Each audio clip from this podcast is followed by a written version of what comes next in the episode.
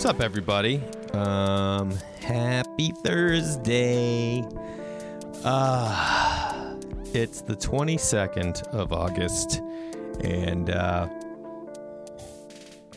it's a somewhat of a significant day for me because it was one year ago today that I stopped drinking alcoholic beverages. Beverages of the alcoholic.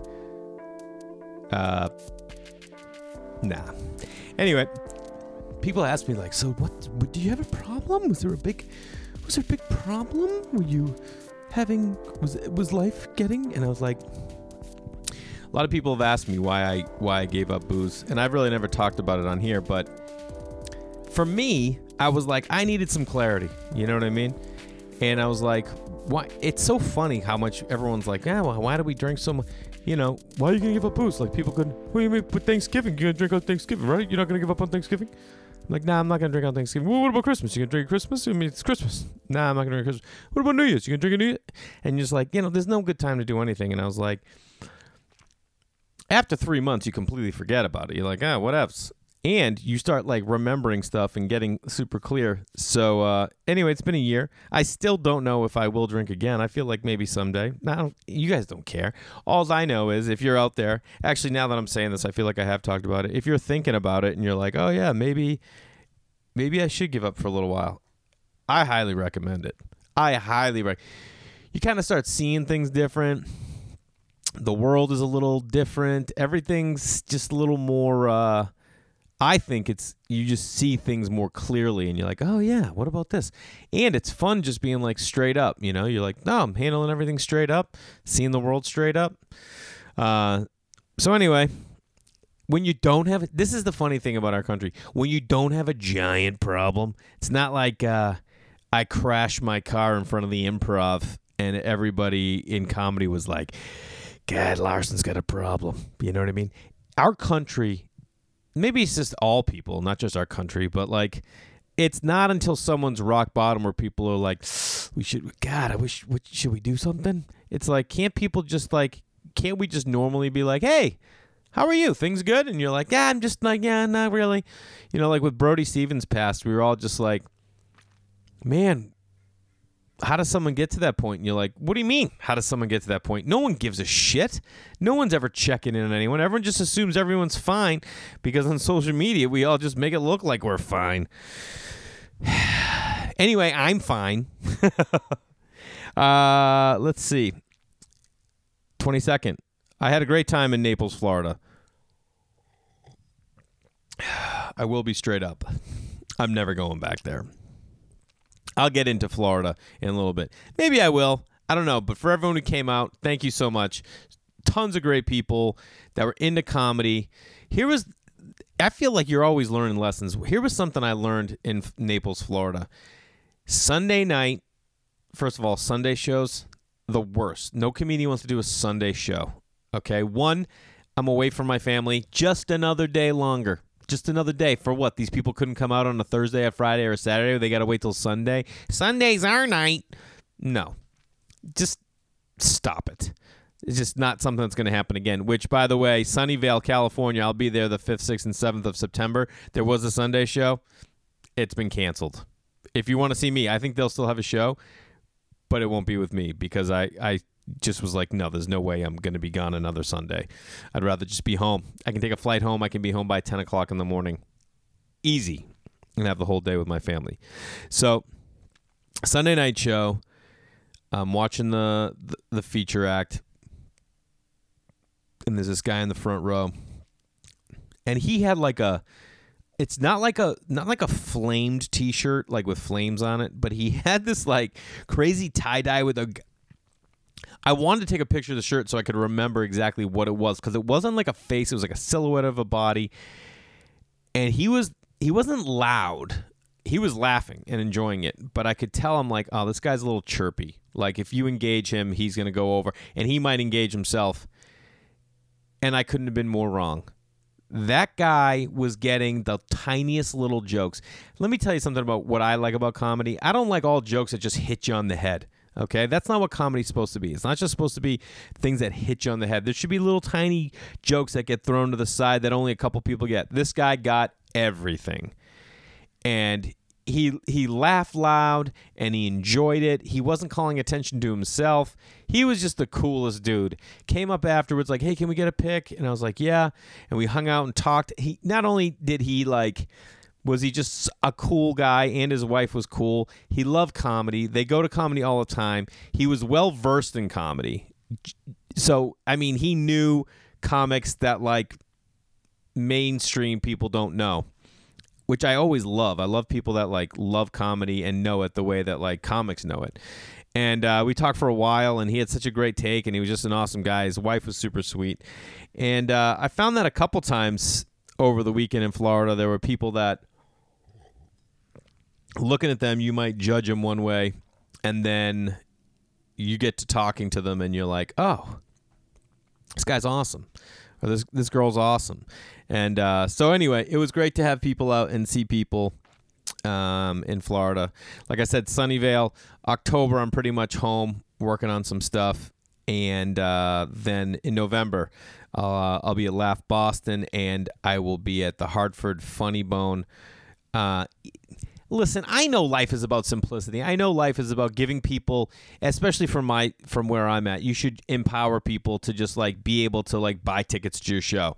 So like do you know how easy it is to for me to put a post and to put Hartford these dates and someone can just Google Hartford Jay Larson those dates and it will just come up. But no, people like, where is there a link? Where can I get tickets? Like they rolled out of a womb and could talk and type and do everything, but were incapable of doing anything else. Listen, I, I know. I know I should just easily put the link up there, but I have the link up for the podcast in my bio. You know what I mean? It's not my fault. Instagram doesn't let you put a link in the description of the photo. Whatever. I get it. You know, who's to blame? I don't know. I'll shoulder a little bit of it. Will you take some of it? Guy who can't just Google. Um, so I'll be doing those. And then uh, New Year's Eve, I'll be at uh, Helium in Portland. And I think it's like the 14, 15, 16 in Burlington, Vermont at Vermont Comedy Club, which I can't wait. I love Vermont so much. I just am East Coast for it's like i am doing an East Coast run for crying out loud. Except I'm going to go back and forth so I can see the fam. But still, I cannot wait. Boston, oh, it's going to be amazing. Um, I want to give a shout out. Uh, there's a couple things. I've been. I got a new phone. Don't get a new phone. This is too big. This is just too big. I don't. I don't want a phone this big. I want a little tiny phone, one that I can hold in my hand, and it's got a glass front and a glass back. I was like, I'm like the only guy in there that doesn't want a big phone. I'm like, you got anything smaller? They're like, no. This is what we got. I'm like, all right, well, I wouldn't mind something smaller. And they're like, yeah, well, we don't have one. Um, Da, da, da, da, da, da, da. I want to give a shout out, and now I don't know where it is. I got a couple shout outs to give today. Yeah, I want to give a shout out today to my boy Word Up on Instagram. He, for kicks, makes these dope coasters, and that's one of my albums, Human Math. And he puts cork on the back, and he'll like bring him to shows he made me another one for me and brought that to a show. And then most recently, this bad boy, the through line. But here's the best. This is what I love about life. So he's come to shows, and, and there's been times he's told me he was coming to shows, but I'm an idiot. I forget everything. Uh, anyway, how cool is this? He makes these little tiles and he puts the thing on them, corks them, and now I got coasters for the studio. But um, so he's told me other shows he's going to be there, and I forget, and then I miss him. And so this one show uh, he was coming out, I forgot, and I'm driving with my wife, and we're leaving the club, and we're driving down La Cienega, and I look out my window, and he's in the car next to me, and he honks, and I go, "Hey!"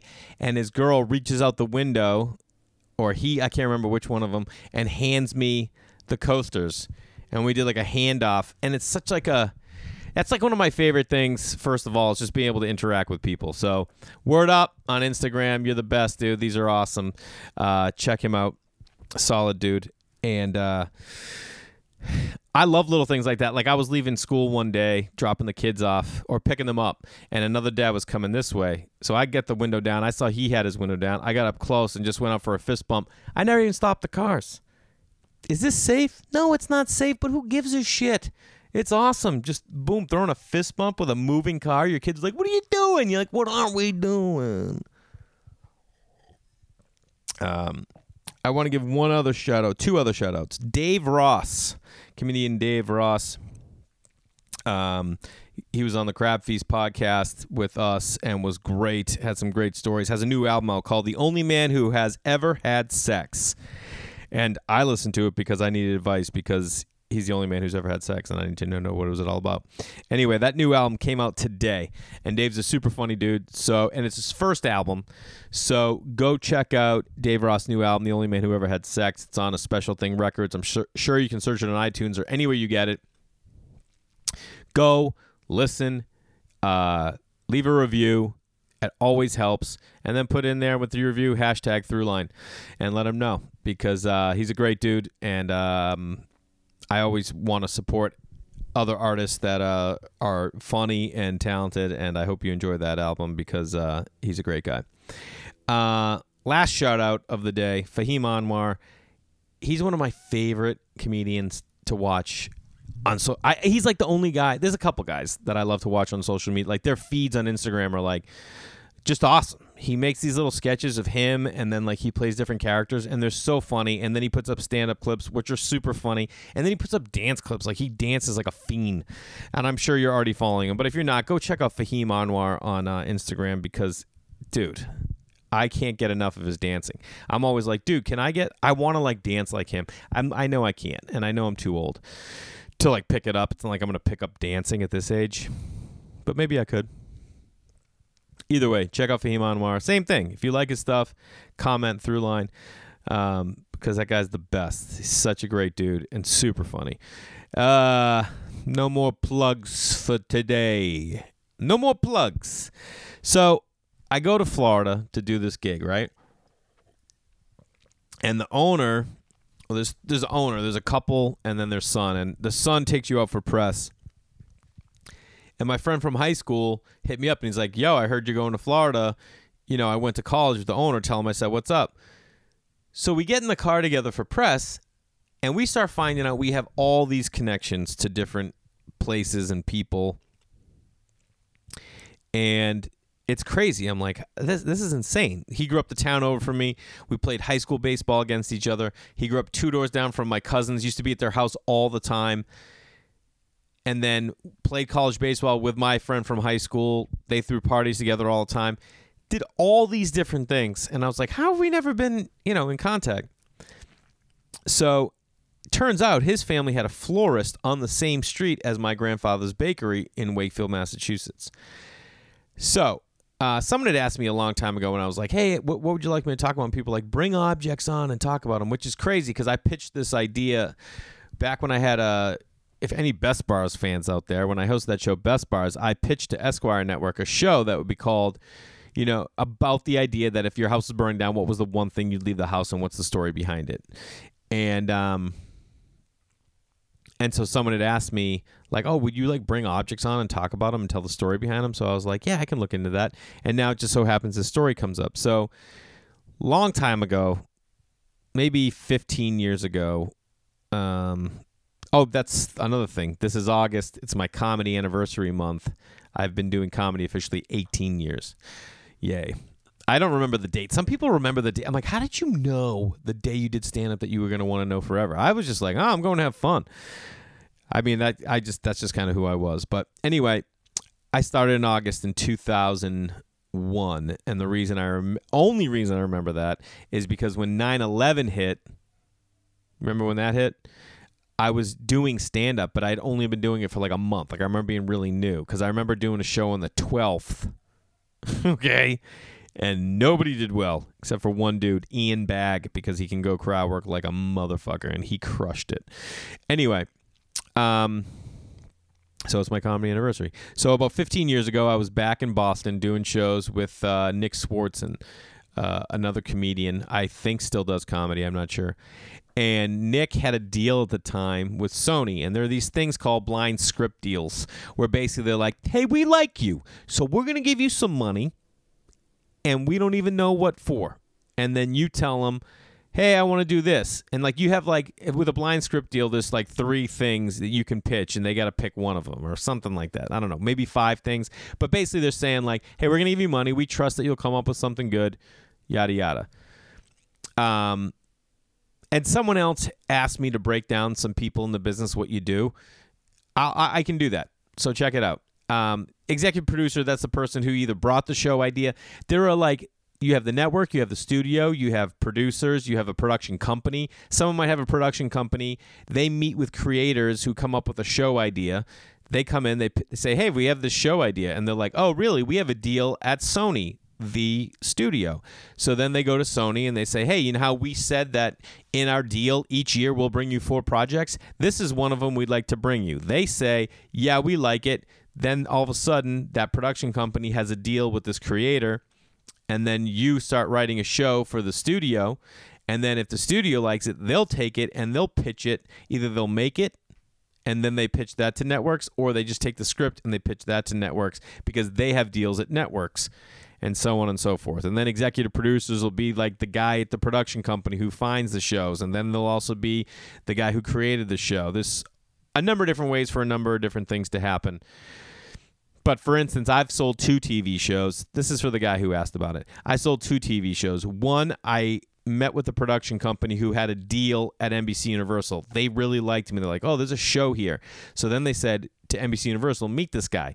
I met them. They're like, we like him too. Let's give him some money to write this TV idea. And they were like, okay. But at the time, I also had like a scripted deal in place at Fox, which was the network Okay. And they said, well, we have a deal with them, so you can't make a deal with them without uh, us okaying it. So they said, tell you what, we'll chip in and why don't you just write the show for Fox? Some people like, wow, that's a great thing. It's a good thing and it's a bad thing because now you're writing a show for Fox with their notes. And if they don't like it, now you have a show that was written for a place that didn't even like it. And we were writing a multicam, which, you know, is like a live studio audience, three cameras, sets and Fox wasn't doing multicams. I still don't know if they've done multicams. So it was kind of like we were set up to fail in a weird way, and then we they passed on it, and then we just you know I had spent six months writing a script that never had anything, and then we didn't take it anywhere else. So that that's how things can happen. Boom! I didn't think I would ever cover that, and then we did. Um, I'm always happy to share stuff on the business, but I don't. I just feel like people are like, nah, I don't really want to hear about the goddamn business because I don't. But Swardson had this blind deal, and he wanted to write a show about a kid whose grandmother died and left him a bakery, and then he and his friend take over this bakery. And so I was like, yeah, cool. And he wanted to write it for me and him. And we were back in Boston. We were going to do shows in Maryland. We went to Boston first to like go to some Red Sox games. And he go and I said to him, I go, you know, my grandfather used to own this bakery a couple towns over. Why don't we go and we'll check out the bakery and maybe we'll get some ideas for the show. You know, like just being in the environment sometimes you're like, "Oh, look at that. That could be funny. This could lead to this." Like something my grandfather used to do. He had this giant oven with like that was rotating like this and there were shelves that went across you know, you could be baking a bunch of cakes, I don't know, muffins, whatever you're baking in there, and it would just rotate like that. Now, every once in a while, a cake or something would fall off and fall the bottom of the oven can't leave it down there. It's just going to burn and smoke the place up. So he'd have to shut the oven down. And then he would have to put someone in there, go down, scoop it out, and then bring them back up. Okay? And what he would do is he'd get like the low man in the totem pole to hop on there. And then when he got to the bottom, he'd shut the top and freak him out. Okay? Which, no, thank you, Papa. That is like, my grandfather was a funny dude. Um, and that to me is not funny. That would no thank you. No gracias. Uh, anyway, we go there. Now my grandfather hadn't owned the bakery in like 15 years. It was just like it had been this place called Tea House Floreal, which was like a really nice bakery, and that lasted like 12 years. And then they left, and then this new bakery came in, and they were doing like gluten free in Wakefield. It just was not working, and you could tell when you walked in. Like half of the shelves weren't filled. What they had didn't look appetizing. And it just, it still felt the same. The floor felt the same, like when I would step on it. I remember being there as a kid. And so we walk in, and there's two guys behind the counter. And I go, uh, "How's it going, guys?" And they're like, "Good." I'm like, "Hey, listen, I was wondering maybe if you guys would let us like take a tour of the back, you know, like where you where you bake and everything. My grandfather used to own this bakery, and it'd be great to like look around." And the guy goes, "What was your grandfather's bakery?" And I go, "Holiday Bakery." And he goes, "We've been waiting for you." And then he goes over and he pulls out this sign. I don't know how much you can see here. This is the original sign from my grandfather's bakery, the Holiday Bakery. Let me see if I can lift this. Hold on.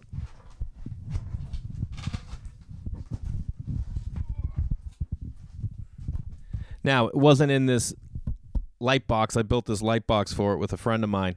But look at that. That's the original sign. Look at that old school. How beautiful that font is. I'm not a fan of like uh, Dodger blue, like royal blue, but I, I love it in the sign. And if you look at the Y, I don't know if anyone cares, but if you look at the Y, you can tell that was replaced. Anyway, it was the coolest thing I've ever seen in my life. They're like sitting there, like, yeah, we've been waiting for. It, it's not even like it wasn't in back and storage. It was right there in the front, in between a wall and a freezer. And they're like, yeah, we've been waiting for you, and they just had it. And I was blown away. It was the coolest thing ever. And then I shipped it home, and then, like I said, we built that light box, and then I called my production company, Holiday Bakery Productions, and people are always like, "Are you a bakery? What do you make?" And I'm like, "Nah, I don't. I make comedy. Is what we make."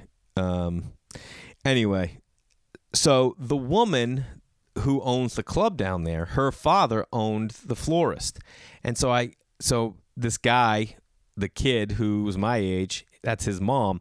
He was like, "Oh, you're gonna love talking to my mom." So I get there and I go up to her and I'm like, "How you doing?" She's like, "Good." I go, "We have a lot of catching up to do." She's like, "I've heard we do," and she's like this sweet lady.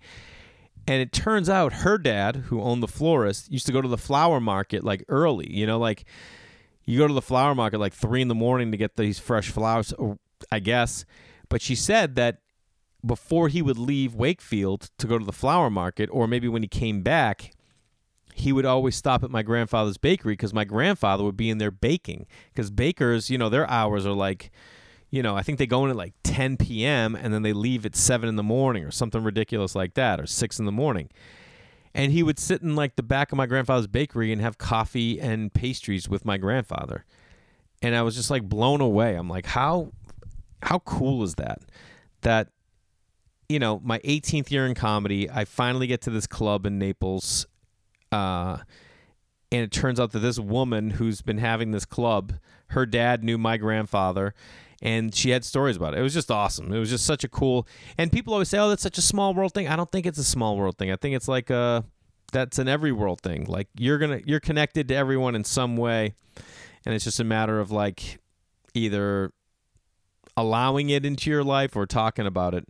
Anyway, it was super cool. And then we talked a little bit about Wakefield but man, I remember that bakery. That bakery used to be like he had that bakery till I was like he passed when I was 10 or 12 or something like that, 5th grade. And I remember like in first, second, third grade going over there cuz my dad would work there. And like there was this giant baking table cuz they got to roll out you know, batter and baking and whatever. And we would run all the way around and all the way down here on the bottom shelf was the coffee canister of M&Ms and we would run all the way over there and fuck boom. And the best things he made were honey dip donuts. His donuts were slamming honey dip donuts. They blow away any Dunkin'. I'm a Dunkin' Donut guy because I'm East Coast. Like Krispy Kreme is fine and all, but it's not Dunkin' to me. Dunkin' Donuts are the best. And the greatest donut I think of all time and the most underrated Dunkin' Donuts was in the Munchkins, the cinnamon donuts. I think they would do powdered. There, it's not real cinnamon. It's not like I love farm donuts. I'm pretty sure. What am I going to talk about donuts on every episode? Those cinnamon sugar donuts are my favorite. But this was like that fake cinnamon that Dunkin' Donuts would make. Anyway, his his honey dip donuts were the best, and then he'd make these smiley face cookies that were just like a cookie with a yellow and a smiley face, clearly. Black and white cookie, you know, the half moon cookie.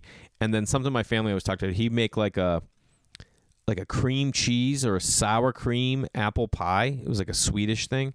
Maybe it was I can't remember if it was cream cheese or sour cream, and it had like that crumble on top that I've talked about that I love. I never had that as a kid because I was like, ah, cheese and an apple pie. I had like the dumbest uh, food perspective. Anyway, yeah, that was the coolest. That was Florida. Okay, that was Florida. God, what a weird place Florida is. This guy came to my show Thursday night, and I said that I like to golf, and he's like, "You want to come golfing with us? You want to come golf with me and my and my my guys in my country club?" And I was like, "Sure." So I go, and they're older dudes, right? They're like all in their like 60s or 70s, maybe 80s. I have no idea, but they're like rich old dudes, and I was not playing well. Okay, I'm not going to make excuses. I just wasn't playing well. I don't know if it was like I'm playing from their tees. I'm used to playing further back, so now I have to change clubs. The ground's soaking wet there, so like anytime you'd really power through the ball, you get hung up. And I was just playing like crap. And I find out they're playing for money, and this guy has told everyone at the club that like a comedian's coming to play. Like the manager like pulls his card up. He's like, "Hey, there's a funny guy here." Like that's what's going on. Like everyone, there's only like 290 members of this whole place. They all know each other. Hey, the funny guy, huh? How'd he do last night? Like I'm a piece of property. How'd he do last night? I'm like, you don't. What do you? He didn't hire me for like a private event, dude. Anyway, I did not play well, and the guy that I was driving with, it's one of these places. He had his own golf cart. You know what I mean? It was his cart, and not you're like, oh, like he had his name on it. No, it was his cart. He had his own seats. He had his own like steering wheel, like a, a, a wooden steering wheel. And he was getting so annoyed that I wasn't playing well. He's like, "You're swinging too quick." Like, like he's gonna change it. And I want to be like, dude, I didn't, I didn't know, but we were playing for money. Like, we're playing for money here. I don't even. What do you? I had no idea. Luckily, it rained. We got rained out after 13 holes. I've never in my life wanted to get rained out from golf. Never. I was stoked. I'm like, thank God, because I'm feeling really weird here. I have no idea what's going on. And then I got out of there. And I've had some weird interactions on the golf course. I remember one time I was golfing with Nate Bargatze, and we're on the third hole, and it's a short par four, which means you can driver, you might be able to reach the green. And I let everyone go because I could hit the ball pretty far, and I used a three wood. So I clubbed down, and I still reached the green. And when we got up there, I couldn't find my ball, and the there was this old couple, old couple, and two old dudes, four old people, one woman, three men, and they're walking off. I'm like, "Hey guys, did you see my ball?" And this guy makes this motion, like, "Yeah, you went over the green. You went past the green." I was like, "Oh," I go, "I'm so sorry, I didn't mean that." And this woman goes, "You hit him." And I go, What? And she goes, You hit him. And I go, Oh my God, I'm so sorry. I did. And he's like, It's okay. And I'm like, I I, I go, I used the three wood. I went last. I, I you know, I think we had like a tailwind or and he's like, uh, throwing tailwind. What am I, a pilot? Who who's throwing tailwind out there? I just did. And he was like, It's fine. And the woman goes, You need to apologize. And I go, Yeah, I, I know. I go, I said I'm sorry. I just did. She goes, No, you need to apologize. I go, I just apologized. Okay? I got it. I said I'm sorry. He said it's fine. And and Nate and I are playing with some guy we get paired up with. We don't know. And the guy goes, "Just just say you're sorry and move on." And I'm like, "What am, what is going on here?" She's yelling at me. Now you're telling me. And I looked at him. I go, "Hey man, you handle your business the way you handle your business. I'll handle my business the way I handle my business." Now, now I got to play 15 more holes with this guy. And I look at Nate and I'm like, I'm sorry, man. Is this making you uncomfortable? And he goes, Nah, it's kind of nice to see you in action. And I was like, all right, cool. I didn't really give it to those guys because I was at their private course, but that's a golf course can be a, a strange place to interact and get with people. Comedy will bring you face to face with some people that you never thought you'd be you'd be involved with. It was so weird. I remember one of the shows down there in Florida. This guy was like, sometimes when they pass, here's the deal: if you go to a comedy club, tip well. Waiters and waitresses at comedy clubs are busting their ass. They got to be quiet. They got to move. It's always jammed in. They're bringing two drink minimum, so every, they got tons of drinks. I don't know how they manage. I waited tables for a long time. I have no idea how they manage uh, their checks. I just don't, I have no idea. So I'm always appreciative, and I try to make a point to people like, "Hey, make sure you're taking care of your service tonight." And uh, every now and then, I'll look down and be like, "What are you tipping?" And I see this guy tipping fifteen percent, and I was like, "Dude, are you out of goddamn mind? Make that twenty percent right now." And he's like, "Well, what do you mean? I do 15." I go, "You used to do 15, now you're doing 20." And he went to 21. I don't know if I talked about tipping etiquette on here, but here's the deal. If you if you had a bad day, if you, your waiter had a bad day, who cares? Tip him 20%. It's just what you tip. You've had bad days. I'm sure people tipped you. You know, I'm sure you still got your rate. You know, whatever you do, okay?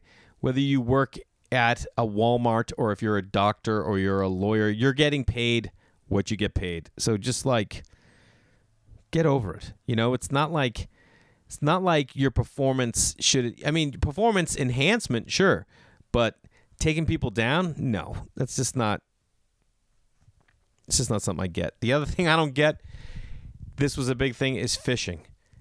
Listen, I've never I fished because my family had a house on the water. That's where my grandparents lived. They had this house you know, when they were young, they bought like a little cottage and then they they expanded on it and they turned it into this house and that's where we go as kids. But like my dad would take us to this lake in Wakefield and we would fish and I didn't know anything about it. He would just do it and then I would catch a, these little tiny fish, and then we throw them back in and then we go out on this boat at my grandfather's and I caught an eel once, you know. Now, if you're fishing to keep that fish and eat, yeah, I get it. But as a sport, shut up. How is this a sport? Fly fishing, I'll give you that. There's I see that there's a technique. It's got a I don't know what you do. It's okay.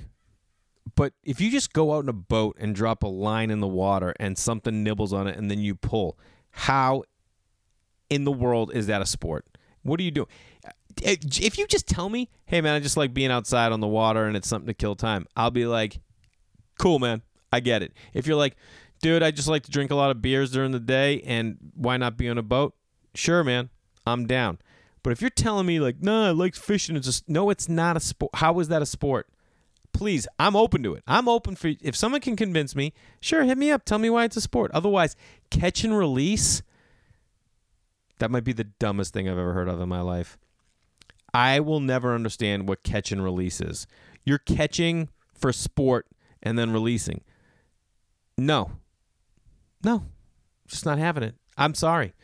And, and it's people like, well, the humane thing to do. Oh, is it the humane thing to do? That would be like bow hunting for deer, getting up to the deer that's got the arrow in it, yanking the arrow out, and being like, all right, now get out of here. Now that you're wounded, fish are bleeding out of their face. I'm like, yeah, go back in the water and uh, now try and survive. I, I mean, what percentage of those fish you think are dying after that?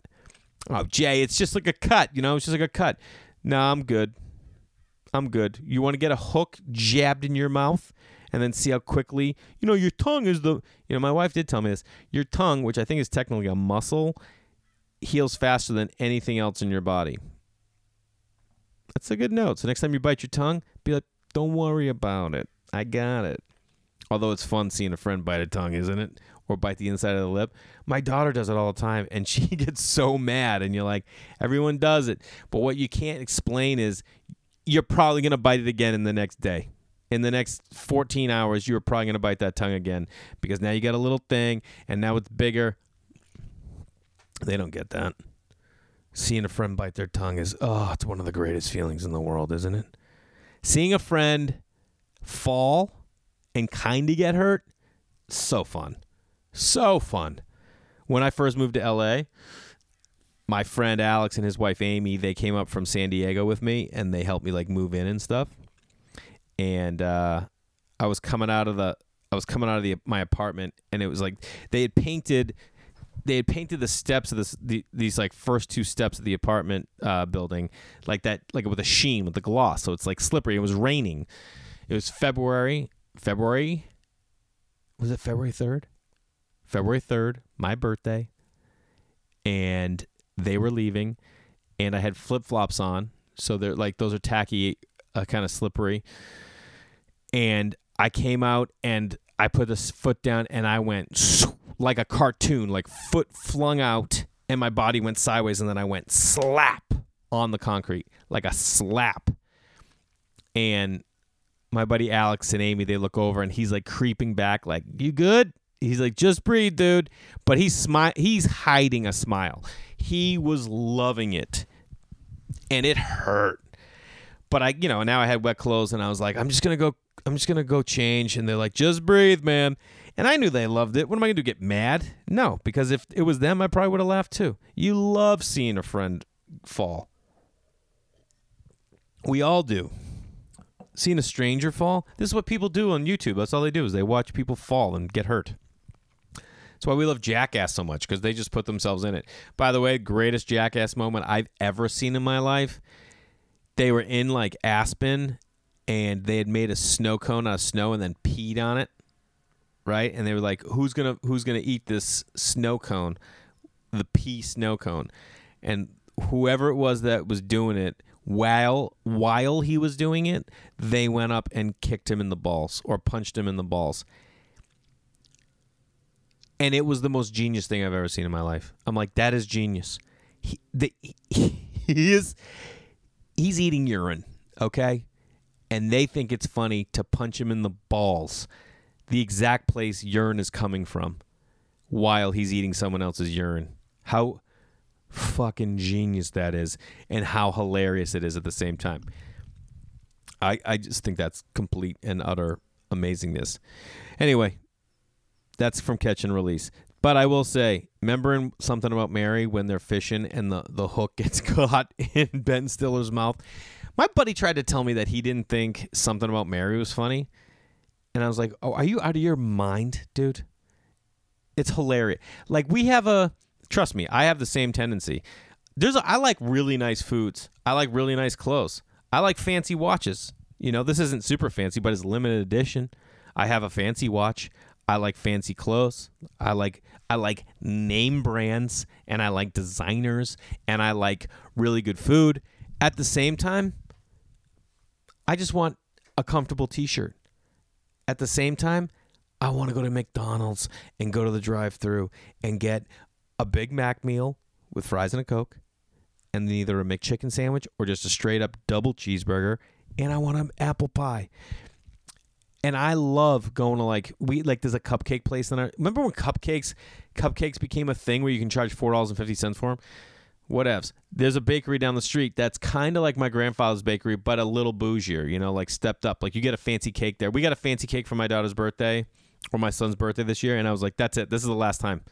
This is the last time. After this, we're going to the store, the, the grocery store, and we're getting a sheet cake, and we'll pipe his name on it ourselves. I'm not spending. I don't know when it changed. I feel like it was my generation. We're all like, we're gonna provide better, and all this other wave of stuff came in. So then, we're like, if you don't have this like super nice cake or like it's got to look pretty, shut up. You know what? No. For my daughter's birthday, I'm gonna make it. I'm gonna make it. It's in a couple weeks. I'm gonna need to step up. Why? There's no date on this clock.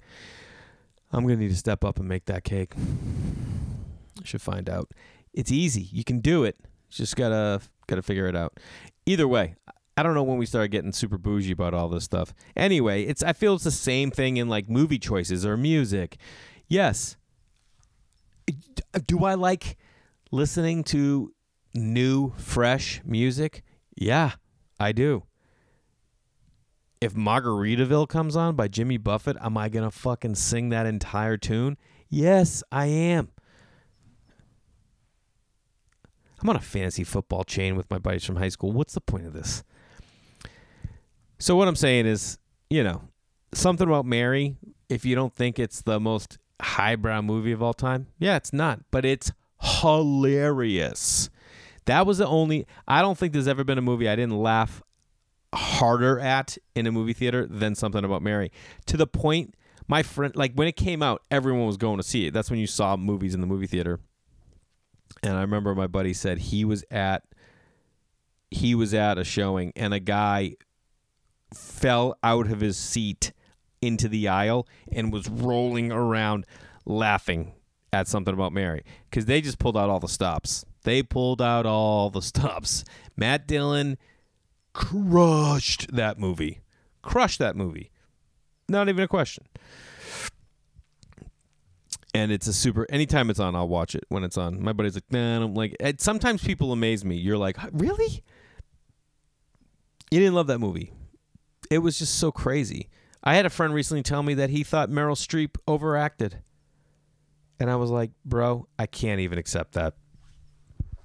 You don't have to like someone, okay? But can still you, you don't have to like them, but you can still appreciate the fact that they're amazing at what they do. You've never not watched Meryl Streep and seen Meryl Streep. You're seeing a completely different person. She just falls into a role and you're like, she's insane. She she played an Italian woman in Bridges over Madison County. This is how crazy my upbringing is. I watched Bridges. I watched Bridges of Madison County with my mom. I don't know how old I was. I definitely wasn't in college yet. And there's like a scene where like Clint Eastwood showers in her shower and then she takes a shower there and they're like they have an affair. And she then takes a shower and the voiceover is her talking about how he was just in that same spot as her and like I remember my mother like explaining like look how erotic this is the idea. And it's like it's not creepy it's just like an adult conversation to be having with me. And I remember being like oh yeah you know what I mean?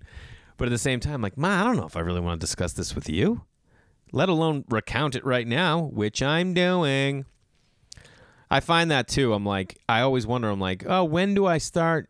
I'm not talking about having conversations like that, but like talking to my kids more like adults or like you shelter your kids sometimes because you don't want to either expose them or like, you know, I want my kids to be kids, you know, like be a kid. Enjoy being a kid. You don't need to know about this stuff. But then at the same time, you're just like, ah, well, when are we to. They can still be a kid and know stuff. I feel like kids nowadays know more and more and more and my kids are just like, it? I don't really know. Because we just keep being like, I don't know if they need to know all that yet. You know, there's some stuff that I would just like to keep to ourselves. And when they get older, we'll tell them. Let me check my list because I know there was some stuff that I wanted to talk about.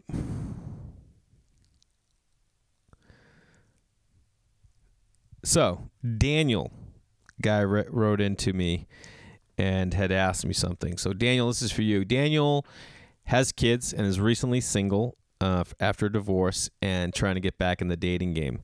Now, most married dudes are going to say, Dude, are you kidding me? I'd love to be in the dating game right now. That's what most people are going to tell you. They're going to tell you that.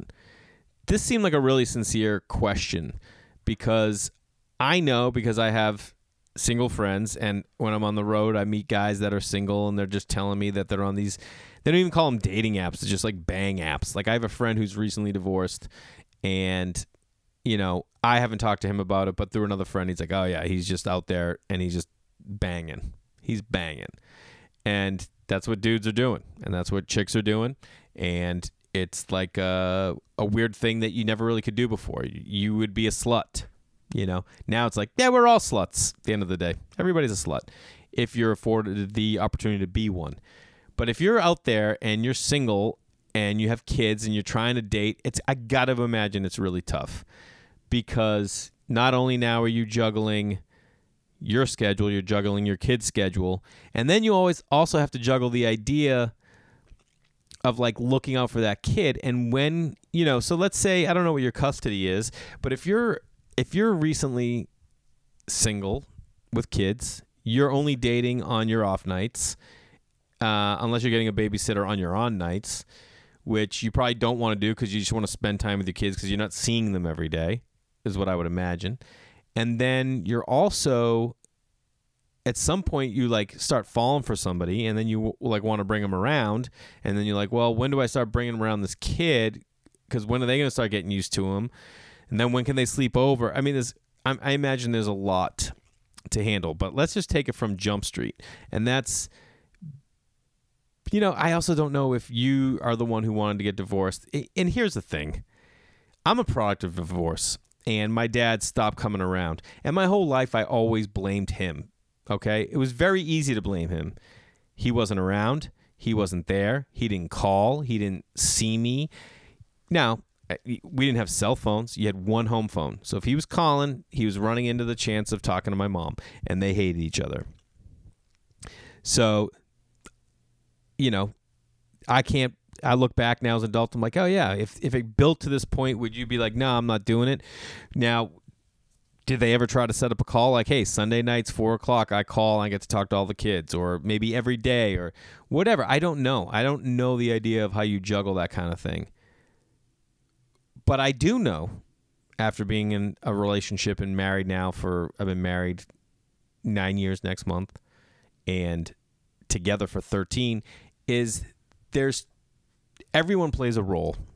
So whether you were the one to get divorced or they wanted to get divorced, everyone had a role in it. There was something that you weren't connecting on. So whether it's they're finding fault with you, you still need to look inside yourself and find your own reasons. So I feel like a lot of times there's very few divorces where someone's like, oh, I wanted to work it out. I tried, you know, yeah, maybe there is those points, and and that person was just like, I'm just honestly, I'm fucking done. Marriage isn't for me, or I want to be with someone else. What, whatever, you know, like whatever it is.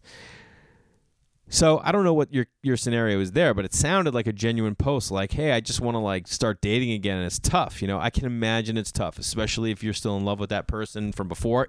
And I will say this: if you were married and you had children together, you loved that person to an extent. And you probably will never stop having that love for them in some kind of capacity. But I think, you know, don't put a lot of pressure on it unless it's like really tough and you think that people are looking at you like your baggage because you have kids. I wouldn't look at it like that. I would look at it like you are. I will say this I always wanted to date, I always wanted to marry someone who already had kids. How about that? I was like, I want to be the dude who comes in and saves the thing. You know what I mean? Like, hey, I know your dad sucked. Look who's here. So there are going to be women out there that want to find a guy with kids. There are going to be women out there that have kids and they want to find someone with kids because they're like someone that can relate to them. Then there's probably people out there that are like, hey, I don't care. But I think the key is don't get discouraged. And if you're out there dating, just be like, I will find someone when I find someone. You know? And uh, just go have fun. You know, they say in stand up all the time, just go up there and have fun. Just go have fun. You don't like don't worry about the show. Just have fun. And it's like an easy thing to say. Don't put pressure on yourself. Go have fun. Like when you're doing like a late night set or you're auditioning for something and people are coming to see your stand up, they say, just have fun with it. Just have. It's very easy to say, but it's also the best advice because if you can look at your stand up set and be like, well, I'm just going to have fun. Or if you're going to look at your golf game and say, you know, if you're even after nine, you probably were even because you're not thinking about it and you're just having fun. You're not putting pressure on yourself. So don't put pressure out there to go find someone else. Even even as badly if you're like, no, I've always wanted to be married. I like being married. That's great. But just like for me, I would focus on myself and making sure my head's right and making sure that I'm right and making sure that I'm happy and making sure that uh, it's going to sound corny, but that you love yourself so then you're not dependent on someone else loving you, you know? And any healthy relationship needs to have someone who loves himself. Now, I'm I'm there are a lot of people out there that never have thought about this in their life because they've never had to worry about loving themselves because they're normal. Okay? but I think it's abnormal. So they might be abnormal I have friends who have never seen a therapist. I have friends that have never had a problem who don't feel uncomfortable love their life, never wanted more, never wanted less, nothing. They're just everything's cool. That's great. Good for those people. I, I have no idea how people do it. Never. We saw a therapist when I was in first grade, and then I saw one. I should have seen one in college. The, ever since I was 25, I've seen a therapist because it's just like I need it. I need someone to talk to, or I need to find some way to cope whether it's uh, setting goals all the time, it's doing an appreciation journal, it's meditation, it's giving up boot. You know what I mean? There's always going to be something for me. So if you're like that, like me, just start focusing on like the things that make you happy. Honestly, you know what I think might be good? Go out and eat at a bar by yourself. And just don't don't bring a phone and be like, I'm gonna fucking I'm not gonna be alone. That's not eating alone. Okay? This is not eating alone. This is you thinking you're or, or like feeling embarrassed that you're at a bar alone. Go get a magazine. On the nights you don't have your kids, get a magazine. Go to a bar. Sit down. Guy comes over. Hey, can I get you something?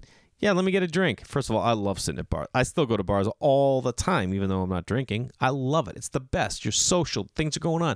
Sports are on. You got something to read. People are next to you. They're coming. People coming up just ordering a drink. You see them. Oh, what do you get? No, it's a good drink. You're talking to the bartender. You're talking to the bar back. You're talking to a waiter who comes over. Sit, sitting in the service section. Whatever. Your chances of talking to a girl are are better. Let's go. Have a drink to start. Maybe get a little tuned up by yourself. I don't know. People like, that's not great advice, especially from a guy who gave up booze. Yeah, it's not. But it's fun. Go. Have a cocktail by yourself. Read a magazine. Order an app. Get yourself an app. Chill. Then order a meal. Get a beer. Chill. Have dessert. Chill. Maybe trying to cut back on sugar. That's another thing. You're probably like, I got to get in the best shape of my life. I got to be single again. You'll get there. Just like take your time with it.